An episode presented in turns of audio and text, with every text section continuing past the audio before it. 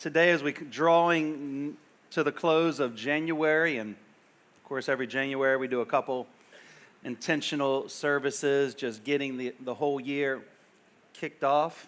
And today is our our A B M, our annual business meeting. Don't worry, it's not at this moment, but it is right after service today, and had a last minute revision, kind of a last minute idea for the A B M, because believe it or not, we actually want you to attend that. I'd like you to attend. I like to be able to just share that information. Our A B M is our annual financial report.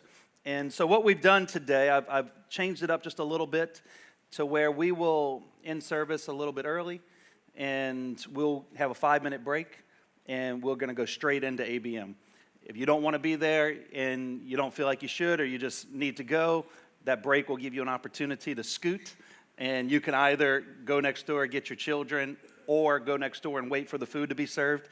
The food will be served at the normal time. The kids will stay over there until the end of A B M unless you would like to go and check your children out early. So that's the format for today with A B M. After A B M and lunch, we have a grocery giveaway preparation bagging time.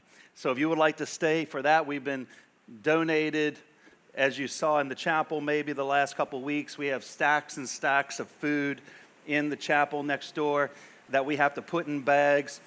And we already have one hundred plus individuals. I think it's around twenty-two-ish, probably a, a few more by now, families that are signed up for a Thursday grocery giveaway here um, on the property. And so that's cool. We've kind of Kind of in a new a new time with that, right? We've got we kind of figured out how to get some people coming in and be able to help some people. With that, we have a couple other things that just continue to put in front of our attention. We have a new group starting this week, and that's the the youth boys starts this week, right? So oh, look at that cute little graphic there. So that'll actually be February, but it's this Friday. So guys only, then. Two weeks later, gals only. We're alternating those Fridays between youth boys, youth gals, and snag. And so our youth team are doing a good job there providing those opportunities. And the following week, um, a lot of final getting things rolling. Equip classes begin on February seventh. That's a Tuesday, six thirty. And our class this sem is Theology Survey Part one. And so jump into that if you would like. You can audit the class, um, or you can take it for credit with a fee. You can audit it and sit at it and just sleep the entire class. And that wasn't funny? David thought that was funny. One person thought that's funny. The rest of you might already be sleeping. No. Um, Already like, okay, you're, you're seven minutes into announcements. We've already into R E M sleep. All right. Remember, Growth Journey is happening every Sunday, nine a m, right up here. It will be ongoing every week. Does not stop moving forward for this year. And then lastly, don't forget to download our app, Reach Community, on Google Play or Apple Store. You can get the, all the sermon notes, like what, did he did he really say that? Yes, you can go find it. Um, the majority of things that I say, huh, ninety, eighty-five, ninety percent will be there in the notes on um, in our blog, on our website that you can find on the app. You can find all of our original music, and you can also find events and all those schedules and so on. All right, enough announcements. We're diving straight in today to our message today, because in addition to it being A B M Sunday, I've this will be the Sunday that we take, and I, as I have done in years past for many, many, many years, take the whole month of January, just really felt like just taking one full Sunday this year and really just diving into some thoughts on the tithe. And today, with it being A B M Sunday, an appropriate day just to dive in to this topic of Tithe Commitment Sunday. And specifically, our title for today is entitled Food in my house. Everybody say that with me. Say, food in my house. Let me ask you, and all the, probably I can ask the youngsters, they'd probably respond a little bit better than all you older folks. But how many people love food in your house, right? Colin, like food, you gotta have it, right? It's like full refrigerator. I heard somebody hoop over here. It wasn't a kid. I was like, you like, uh, which one liked the food the most? Oh, it's Becky, Becky Lynn. Like, oh, I saw, I heard some hooping for some food right there. Food in my house. Well, of course, we're not talking about our refrigerators or our homes, but we're talking about the house of the Lord. And just a, by way of like a one-minute summary from last year to bring us into continuation to this year.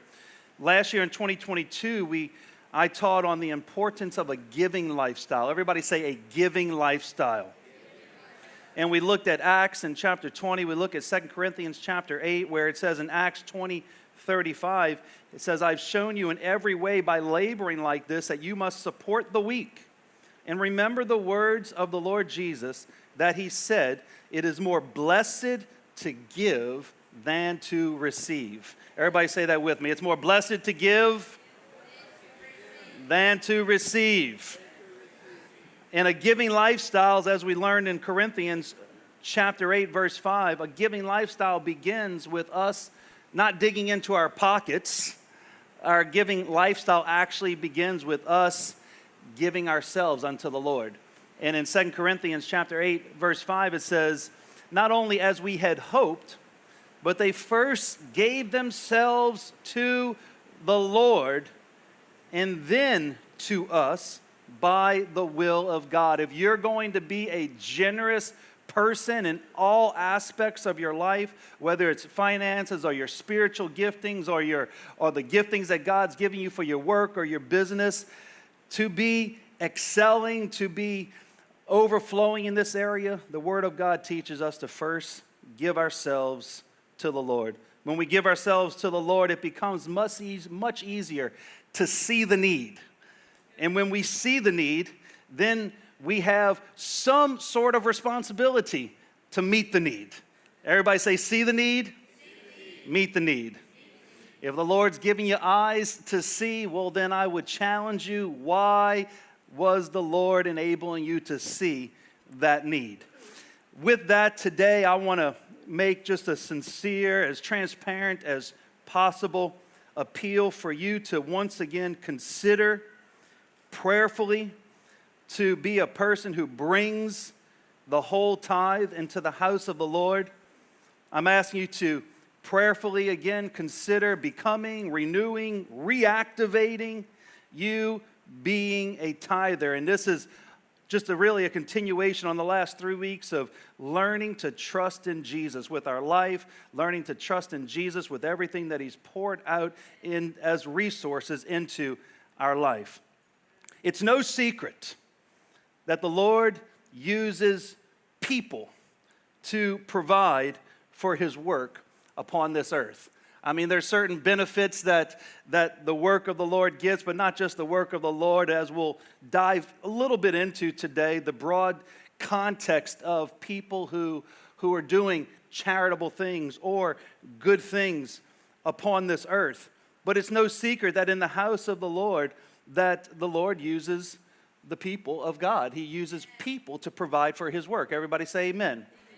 Now, with having said that, you know we lived in China for, for all those years, and, and our biggest, don't, don't shake your head at me too hard, but our biggest supporter in China, our biggest supporter in China was a Buddhist businessman. True story. Buddhist businessman who was, that, that I talk with today, the sweetest man, the most sincere man. He has put himself on in line of the, the fire for our sake on more times than one. He's the guy that I shared with you some time back when I sat down with him and I thought he was going to cancel all our contracts and pull all the facilities. He says, oh, James, James. He says, you're all through translation, of course. He says, oh, your, your problems are small compared to mine. He says, you have to be like a river. When you're flowing and you run into a, a rock, he says, be like a river and bend around it. yes, and say. It was great. It was great advice. It really was. In other words, be adaptable. And and um and he he stood there, and all that to say that the Lord can use whomsoever He chooses, even you. He can use a, a donkey. He can use a a Buddhist businessman. And then you're right there on the list, donkey, Buddhist businessman, us, you know. He can, he can use whomsoever He chooses. I suppose He could have set it up differently. I suppose He could have set it up somehow so that the work of God and, and the work that we want to do in our lives for the kingdom of God, or churches or ministers or pastors, I'm, I suppose that He could have set it up in a way that He put it upon the hearts of our governments and the hearts of individuals that, that everything that ministries do or churches do will be free. But we know that that's not the case.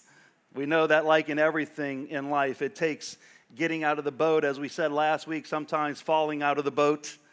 It takes trusting the Lord. It takes believing God. It takes, it takes buying buildings, and it takes training up people and paying for electricity and all the things that we need either to, to build a business or to, or to do the work of the Lord.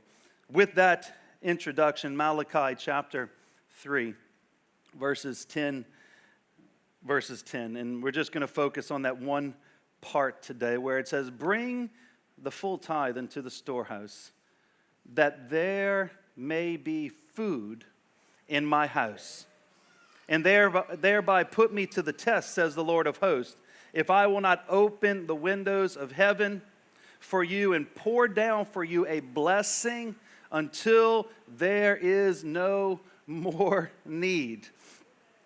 Amen. Pour down.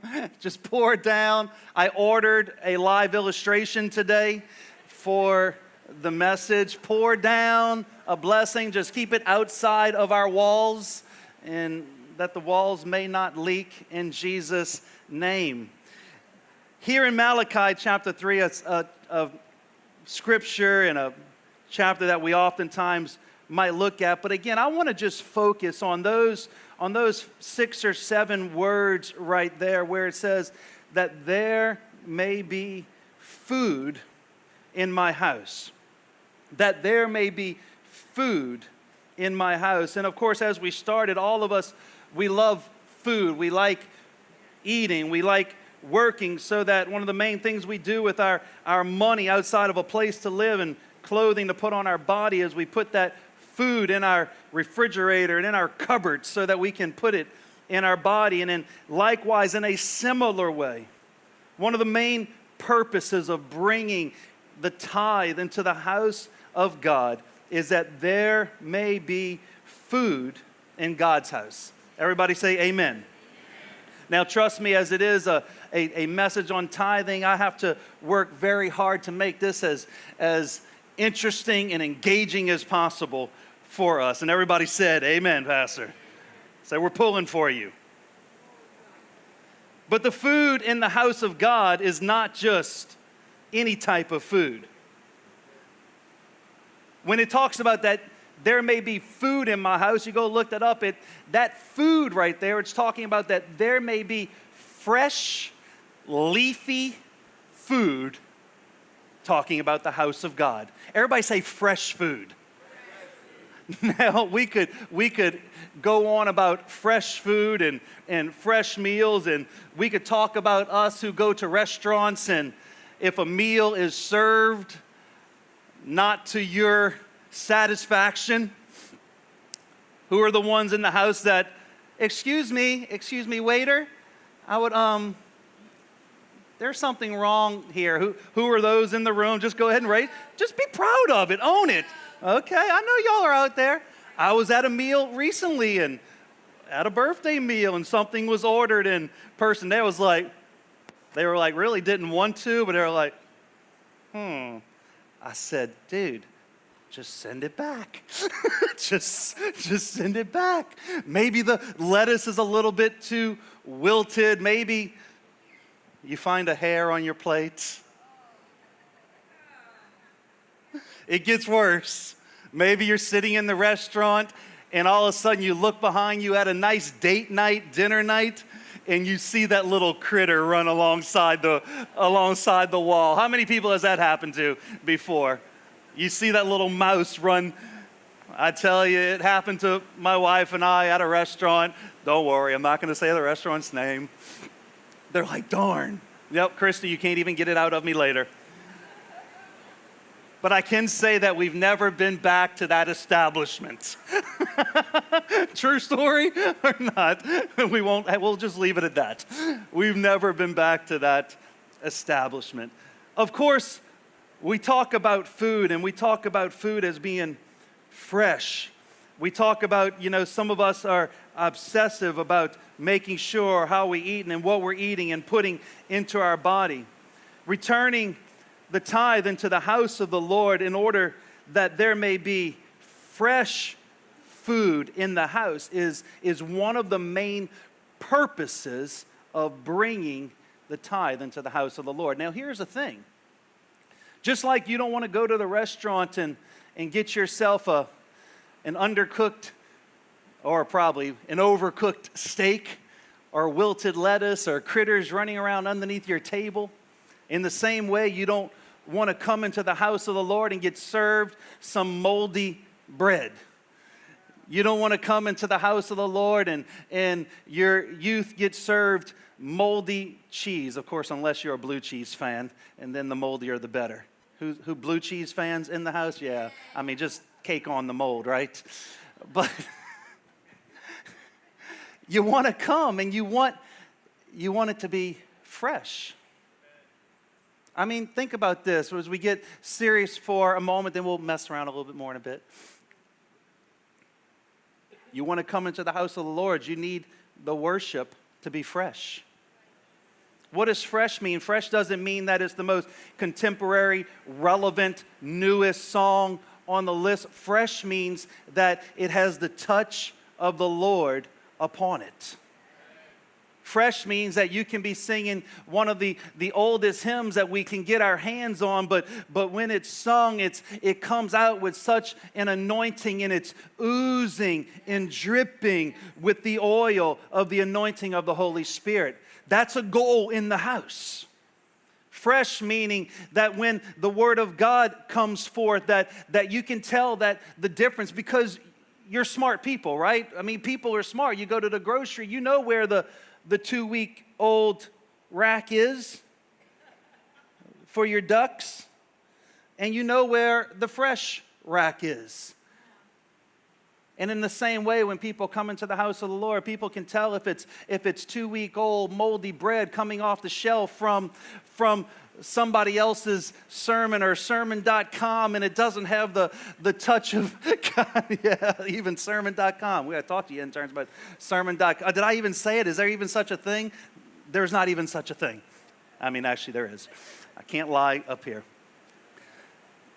But that you can come and, and, and hopefully, by the grace of God and by the mercy of God, there's a freshness on the word when it comes forth. And that there can there there is an awareness that this isn't coming from the, the moldy aisle, but it's coming from the fresh aisle. When our kids are being cared for, when you come into a house of God, you can see if there's a freshness of the presence and the love of God in the place. It's so important for there to be a fresh wind and a fresh breath when you walk into the house of God. So important. It goes all the way back to Chronicles. Even in the, the Old Testament, we begin to get this picture of the importance of freshness. In First Chronicles nine thirty-two, some of the Kohonites, the, follow, the fellow Levites, were in charge of preparing for every Sabbath the bread set out on the table. Everybody say the bread. bread. Every Sabbath. Everybody say every week. Every week. Every week these Levites would have to prepare fresh bread. Follow with me today.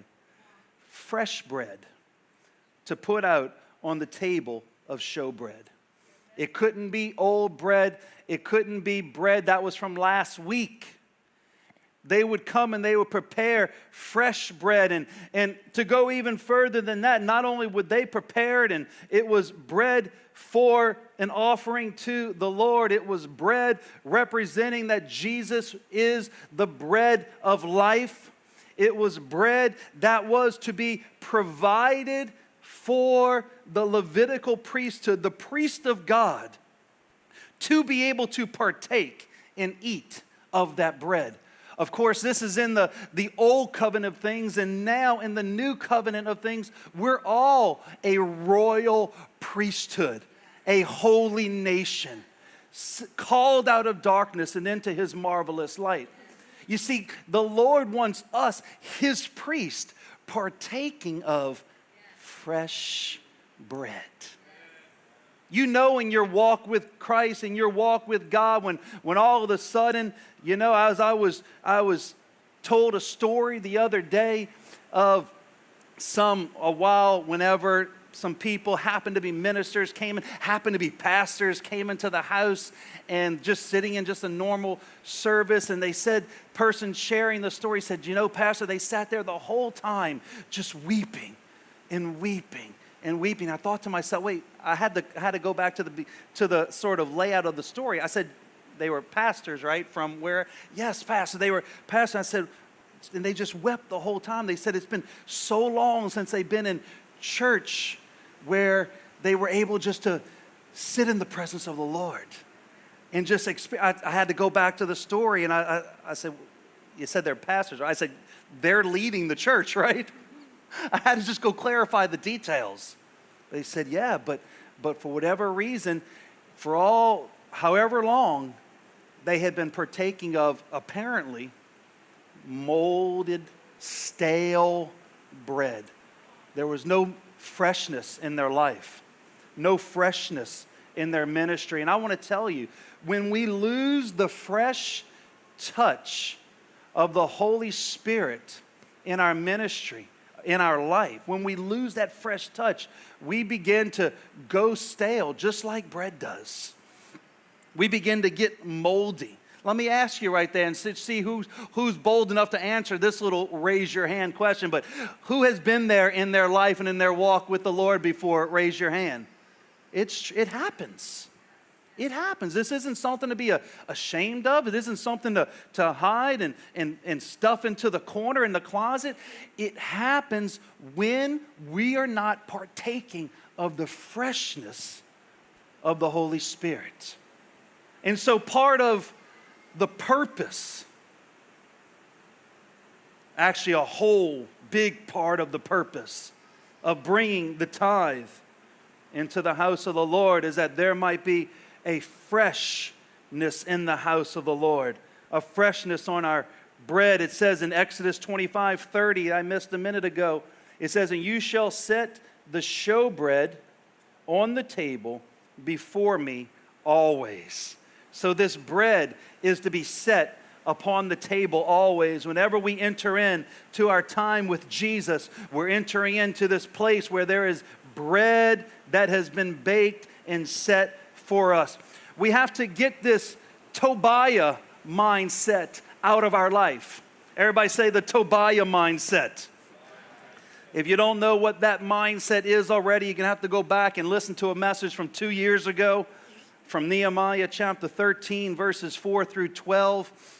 And I will summarize it today, but the Tobiah mindset in summary is taking a space, we can say the space, that was meant for the Lord and for the work of God and using it for our own purpose.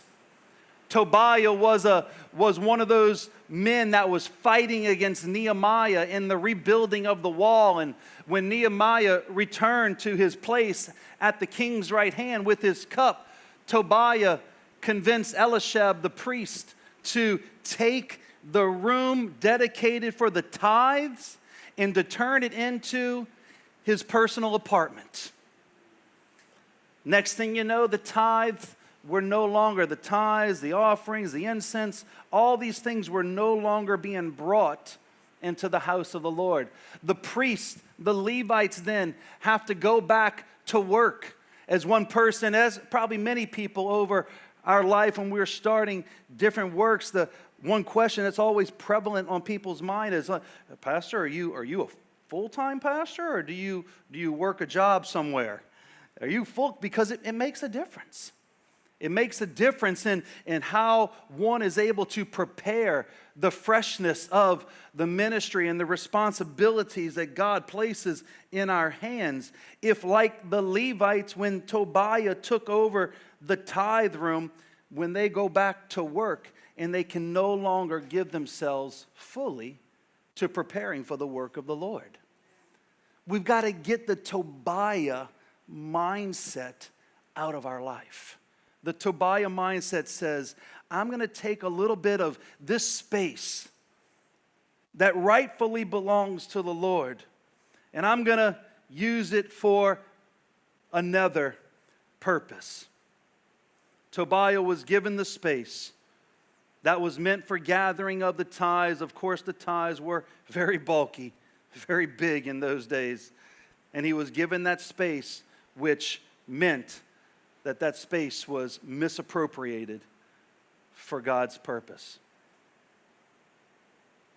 Let's transition now, and let's bring this into, very practically speaking, for all of our lives. Isaiah fifty-five, verse ten, is a beautiful passage that we can see its counterpart in Second Corinthians chapter nine that we'll get to in a moment. But Isaiah fifty-five ten, it says this, "For as the rain comes down,"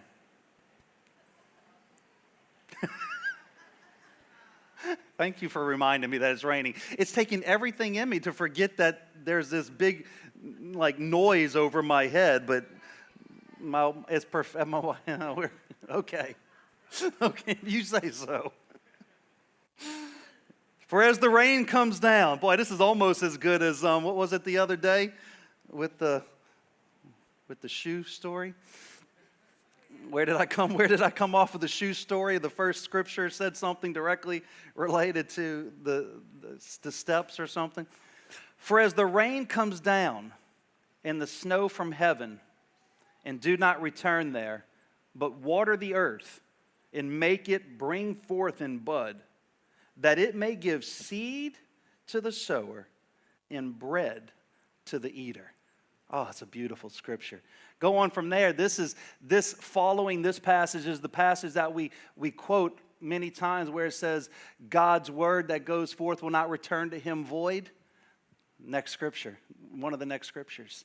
And it's relating to how once that, that rain and that snow that comes from above, that comes from the hand of the Lord, it can't come from any place else.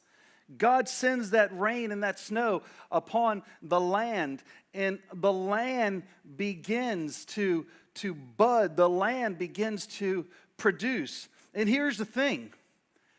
All peoples, so quiet now. I might want to turn the volume down a little bit. All peoples, I'm kidding. All peoples over all the earth are receiving the benefit of the rain and the snow which pour forth from heaven. Everybody, everybody benefits from God's provision for the earth.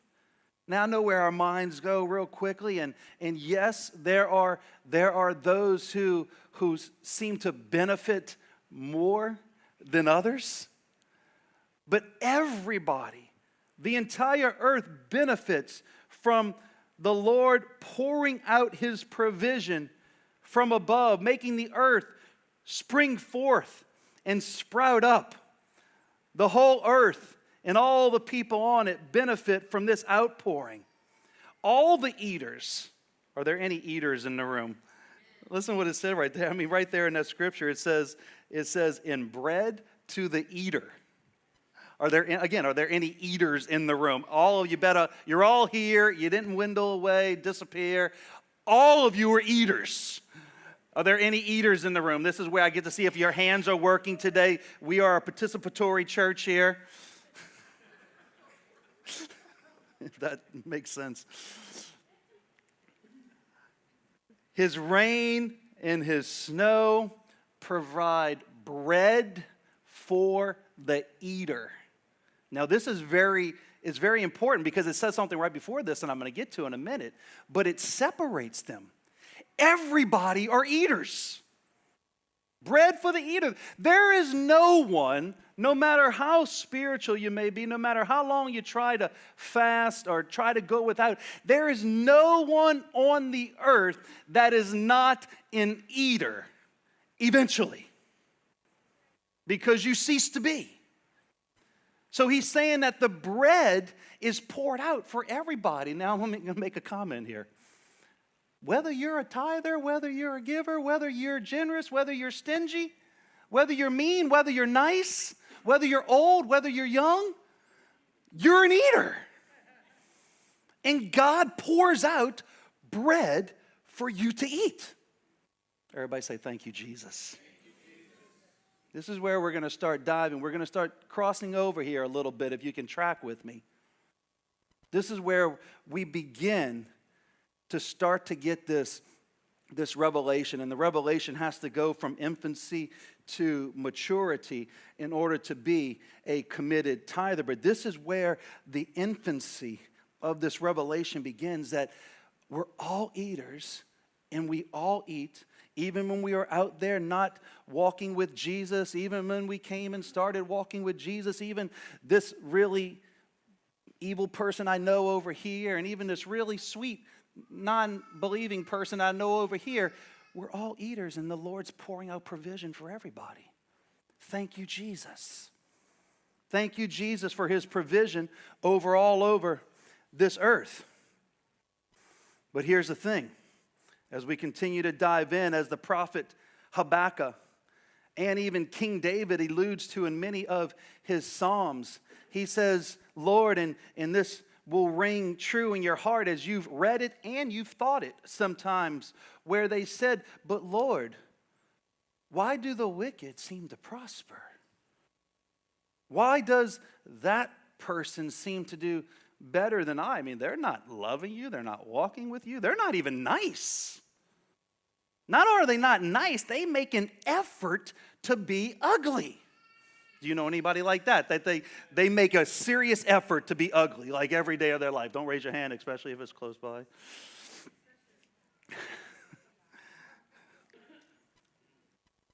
And the Lord comes and assures prophet, the prophet Habakkuk and King David in many ways, and you'd have to go read it. We don't, time prohibits, prohibits us from going into detail with this.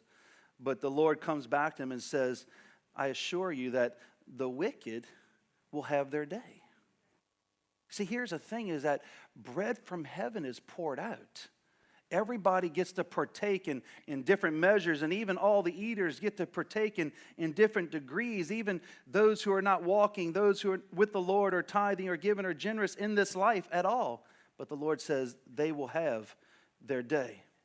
I'll even go one step further, and I will say from my observation, there are many people, both believing and unbelieving, that are well provided for. Amen? Amen. Hopefully this will be the most, um, uh, maybe I won't say that. People who are well provided for out there in the world that do not serve the Lord and or return any sort of seed or tithe into the house of God. Yet some of these same people are very generous in their own right. True or false? True statement. So what I'm trying to establish right now a little bit differently than, than maybe I've taught for, for years and, and still believe everything that I've, uh, ninety-nine percent of what I've, I've taught over the years, uh, maybe ninety-eight. Some things are slightly evolving.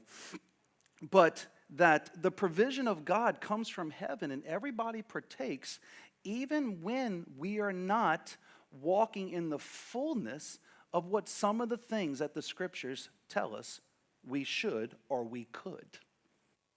It's getting quiet. I know. I know it's getting quiet. I, I planned for it to get quiet. That's why I ordered the rain.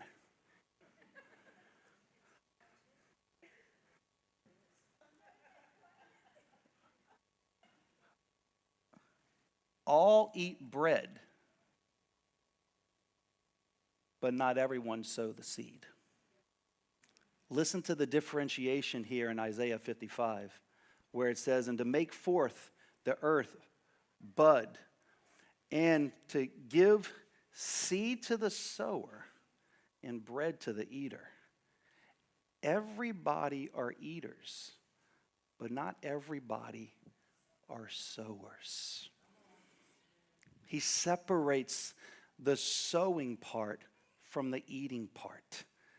Here's the thing about sowing and eating, and we can bring this all the way into the, into the New Testament in Second Corinthians nine ten, where it says, now may he who supplies seed to the sower and bread for food supply and multiply the seeds you have sown and increase the fruits of your righteousness.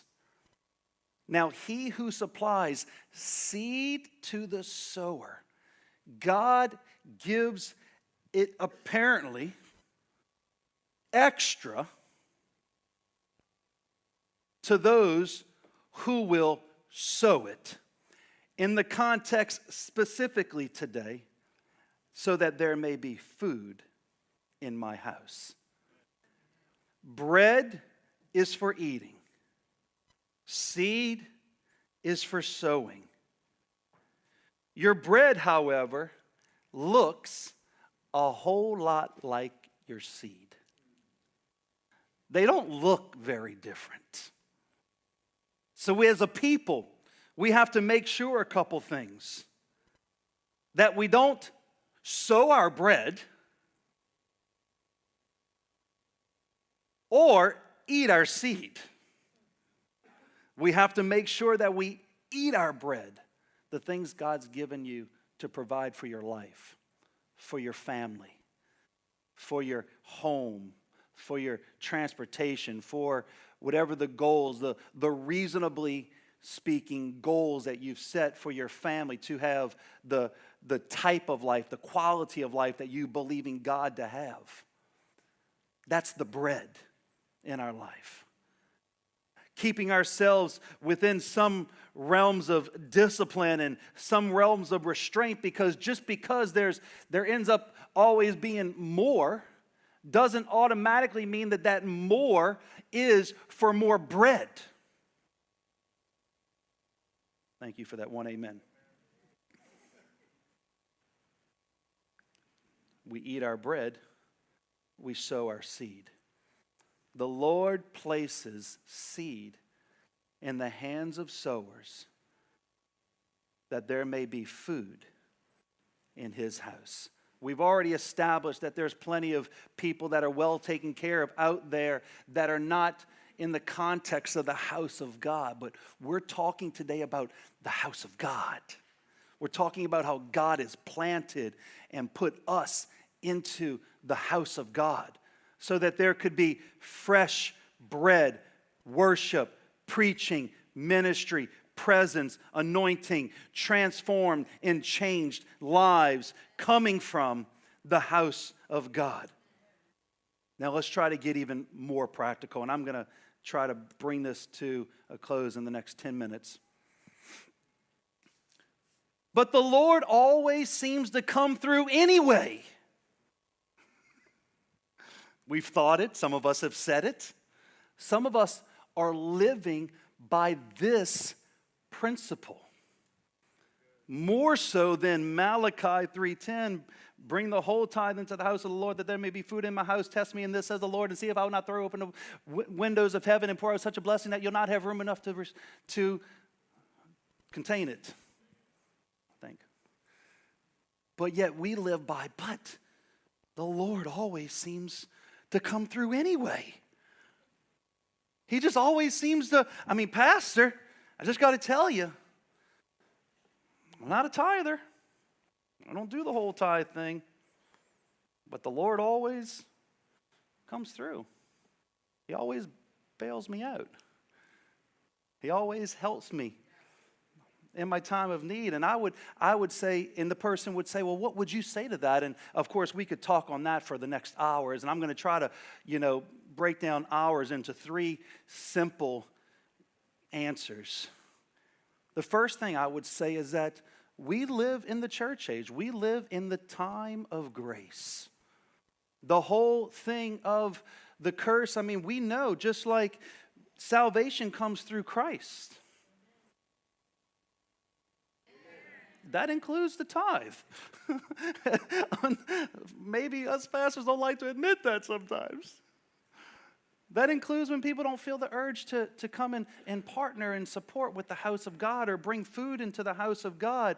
Salvation comes because of Jesus, which is by grace. We don't live under, under the curse, and we don't live under the, the Old Testament covenant. We live under this New Testament covenant, which is by grace and mercy through Jesus. That would be my first response to that question. Actually, I did have another first, and I jumped into kind of the second one.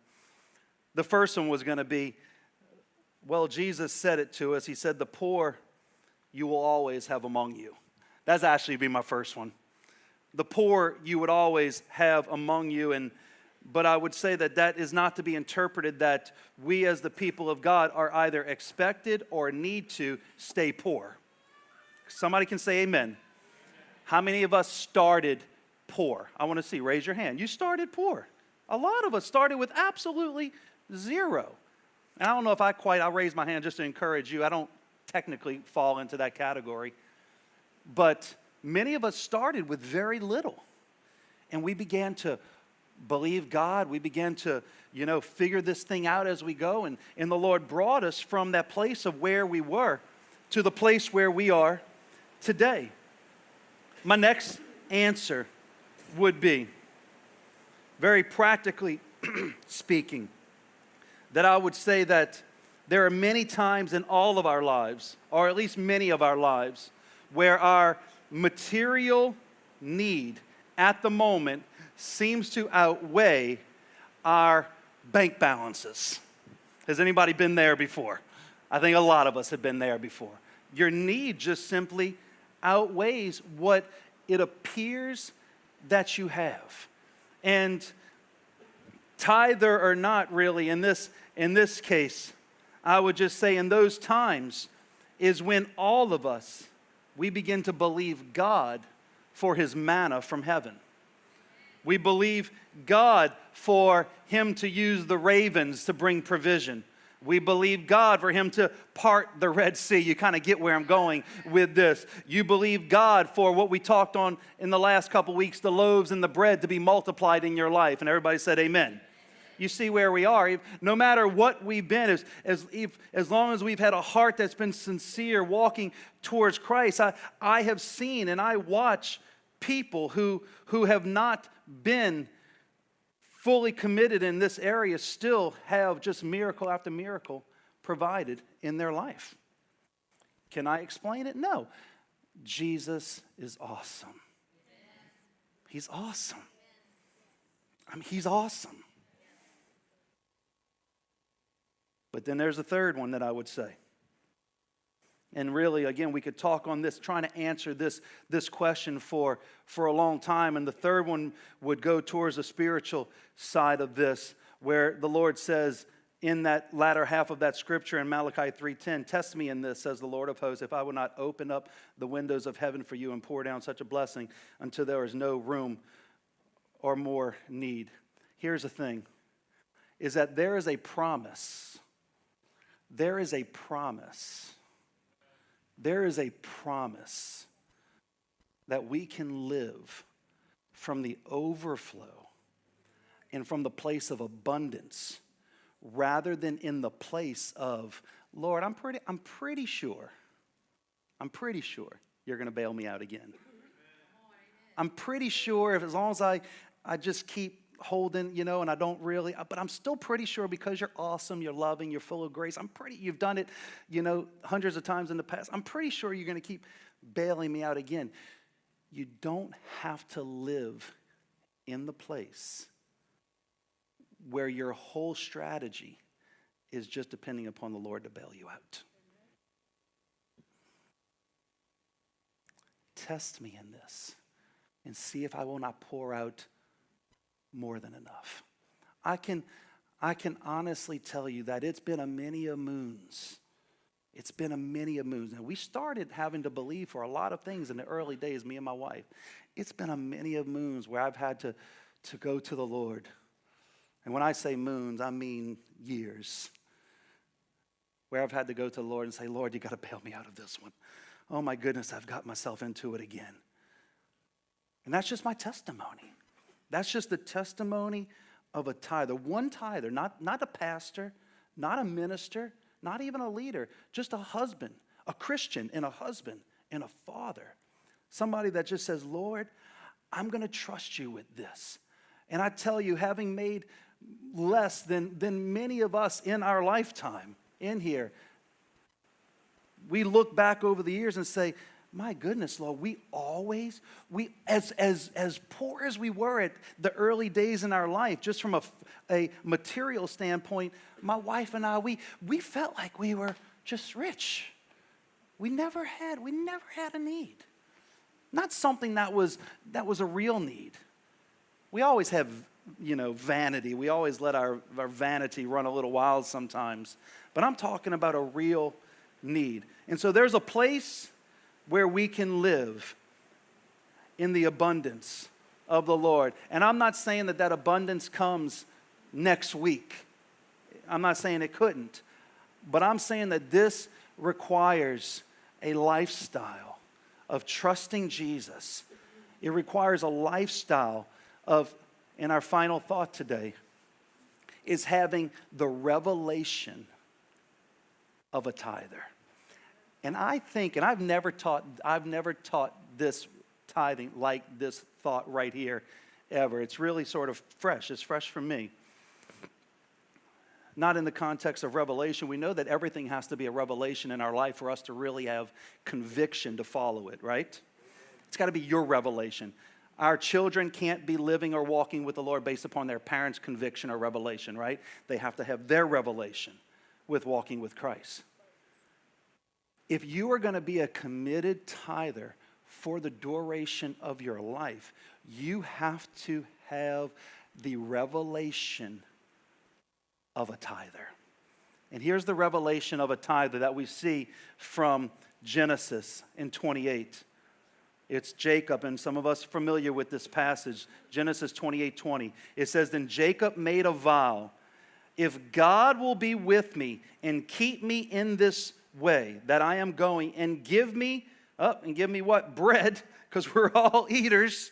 Give me bread and clothing to put on, so that I come back to my father's house in peace. Then the Lord shall be my God. In this stone which I have set as a pillar shall be God's house. And of all that you give me, I will surely give you a tenth. Here's the revelation of a tither. The revelation first comes that all that we have comes from above. Just like the rain and the snow. Just like the birds of the air. Everything that we have comes from above. It comes from above for all peoples on the earth.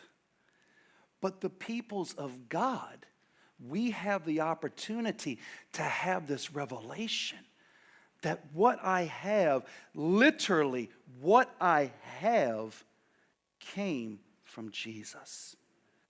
And if what I have came to Jesus, certainly if I give him his portion back, certainly he's going to replenish what's in my hands with enough. For enough bread, and for enough seed. I'm telling you, just take me, just give me one more moment, because here's the thing. His tithe and his seed take on a whole new light once this revelation is your source motivation. If you're doing it because, pastor, oh, here he comes, he's got to do that offering again. Oh, so-and-so has a need again. Oh, that man, I wish that person in my life would just stop having those needs. Forcing me, obligating me to help them. We have those in our life. We all have those in our life. But once you realize it's the revelation, oh my goodness, everything I have comes from the Lord. The tithe, the seed, the helping, the sowing into people's lives, it takes on a whole new light. I'm praying that some of us get a hold of this today. As long as we live like we are the source, then we will hold on to those resources much more tightly.